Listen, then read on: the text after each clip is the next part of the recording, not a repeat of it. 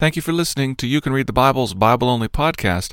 Today is day 242. We're reading Nehemiah chapters 4 through 6 today. Your reader is Rick Zimmerman. Nehemiah chapter 4. Now, when Sanballat heard that we were building the wall, he was angry and greatly enraged, and he jeered at the Jews. And he said in the presence of his brothers and of the army of Samaria, What are these feeble Jews doing? Will they restore it for themselves? Will they sacrifice? Will they finish up in a day? Will they revive the stones out of the heaps of rubbish and the burned ones at that? Tobiah the Ammonite was beside him, and he said, Yes, what they are building. If a fox goes up on it, he will break down their stone wall. Hear, O our God, for we are despised. Turn back their taunt on their own heads, and give them up to be plundered in a land where they are captives. Do not cover their guilt and let not their sin be blotted out from your sight. For they have provoked you to anger in the presence of the builders. So we built the wall, and all the wall was joined together to half its height, for the people had a mind to work. But when Sanballat and Tobiah and the Arabs and the Ammonites and the Ashdodites heard that they were repairing the walls of Jerusalem was going forward, and that the breaches were beginning to be closed, they were very angry and they all plotted together to come and fight against Jerusalem and to cause confusion in it. And we prayed to our God and set a guard as a protection against them day and night. In Judah it was said, The strength of those who bear the burdens is failing. There is too much rubble. By ourselves we will not be able to rebuild the wall. And our enemies said, They will not know or see till we come among them and kill them and stop their work. At that time, the Jews who were living near them came from all directions, said to us ten times, You must return to us. So, in the lowest parts of the space behind the wall, in open places, I stationed the people by their clans, with their swords, their spears, and their bows. And I looked and arose and said to the nobles and to the officials and to the rest of the people, Do not be afraid of them. Remember the Lord, who is great and awesome and fight for your brothers, your sons, your daughters, your wives, and your homes. When our enemies heard that it was known to us and that God had frustrated their plan, we all returned to the wall, each to his own work.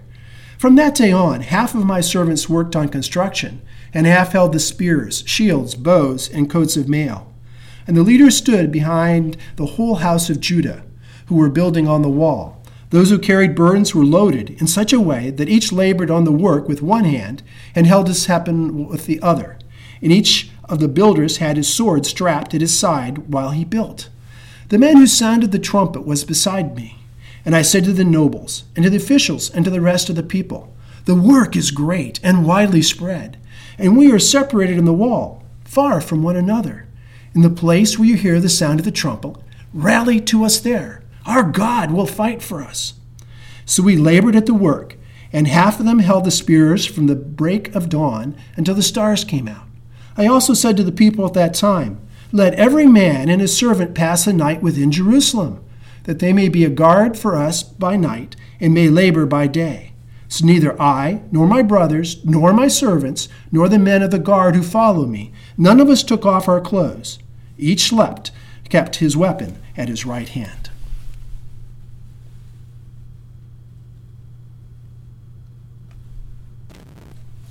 Nehemiah chapter 5. Now there arose a great outcry of the people and of their wives against their Jewish brothers. For there were those who said, With our sons and our daughters we are many, so let us get grain that we may eat and keep alive. There were also those who said, We are mortgaging our fields, our vineyards, and our houses to get grain because of the famine. And there were those who said, We have borrowed money for the king's tax on our fields and our vineyards. Now our flesh is as the flesh of our brothers, our children as their children.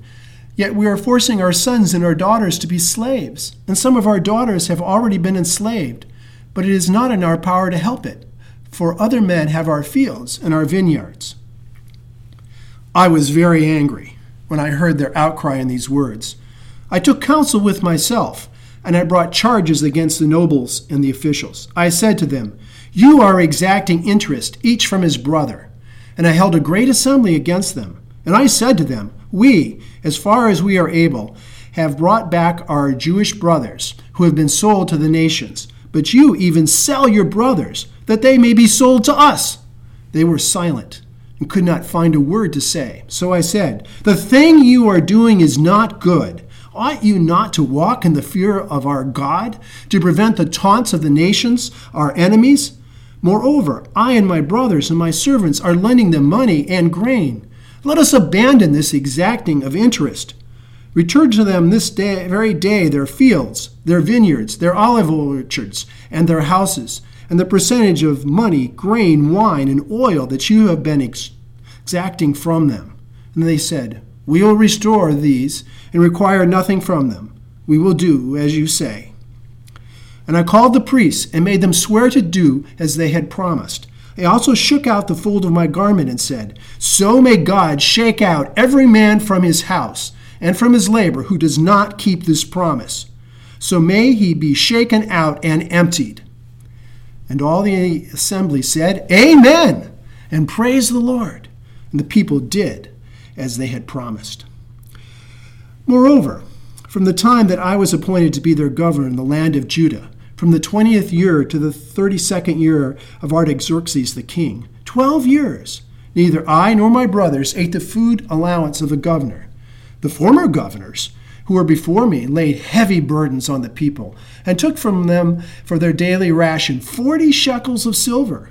Even their servants lorded it over the people. But I did not do so, because of the fear of God. I also persevered in the work on the wall, and required no land, and all my servants were gathered there for the work. Moreover, there were at my table 150 men, Jews and officials, besides those who came to us from the nations that were around us. Now, what was prepared at my expense for each day was one ox and six choice sheep and birds, and every ten days all kinds of wine in abundance.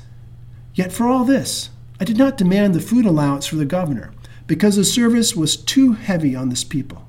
Remember, O oh my good, O oh my God, all that I have done for this people.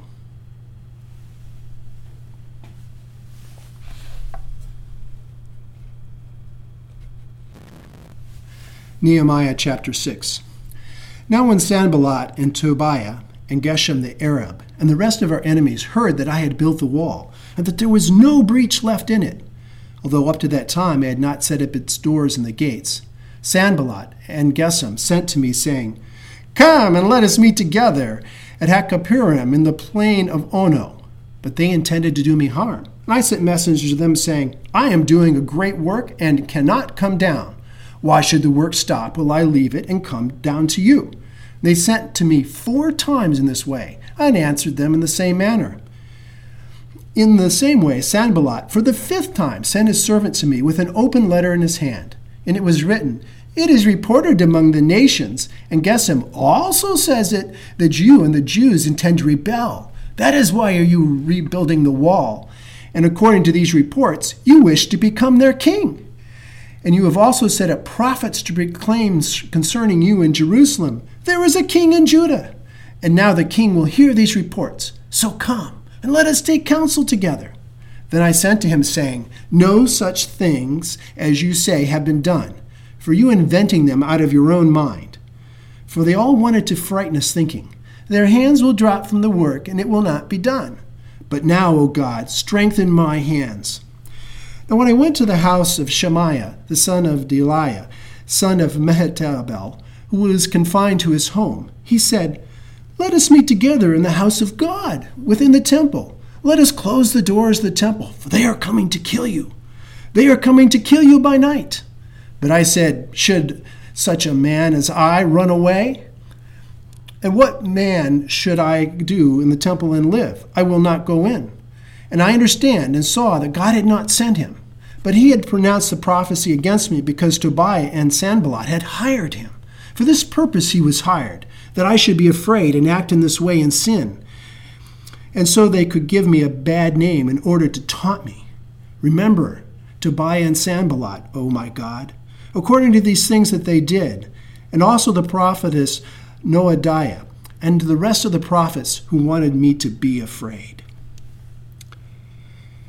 So the wall was finished on the 29th day of the month of Elul in 52 days. And when all our enemies heard of it, all the nations around us who were afraid and fell greatly in their own esteem, for they perceived that this work had been accomplished with the help of our God. Moreover, in those days the nobles of Judah sent many letters to Tobiah, and Tobiah's letters came to them. For many in and Judah were bound by oath to him, because he was the son of law of Shechaniah, the son of Arah, and his son, Jehohanan, had taken the daughter of Meshullam, the son of Berechiah, as his wife. Also they spoke of his good deeds in my presence, and reported my words to him. And Tobiah sent letters to make me afraid.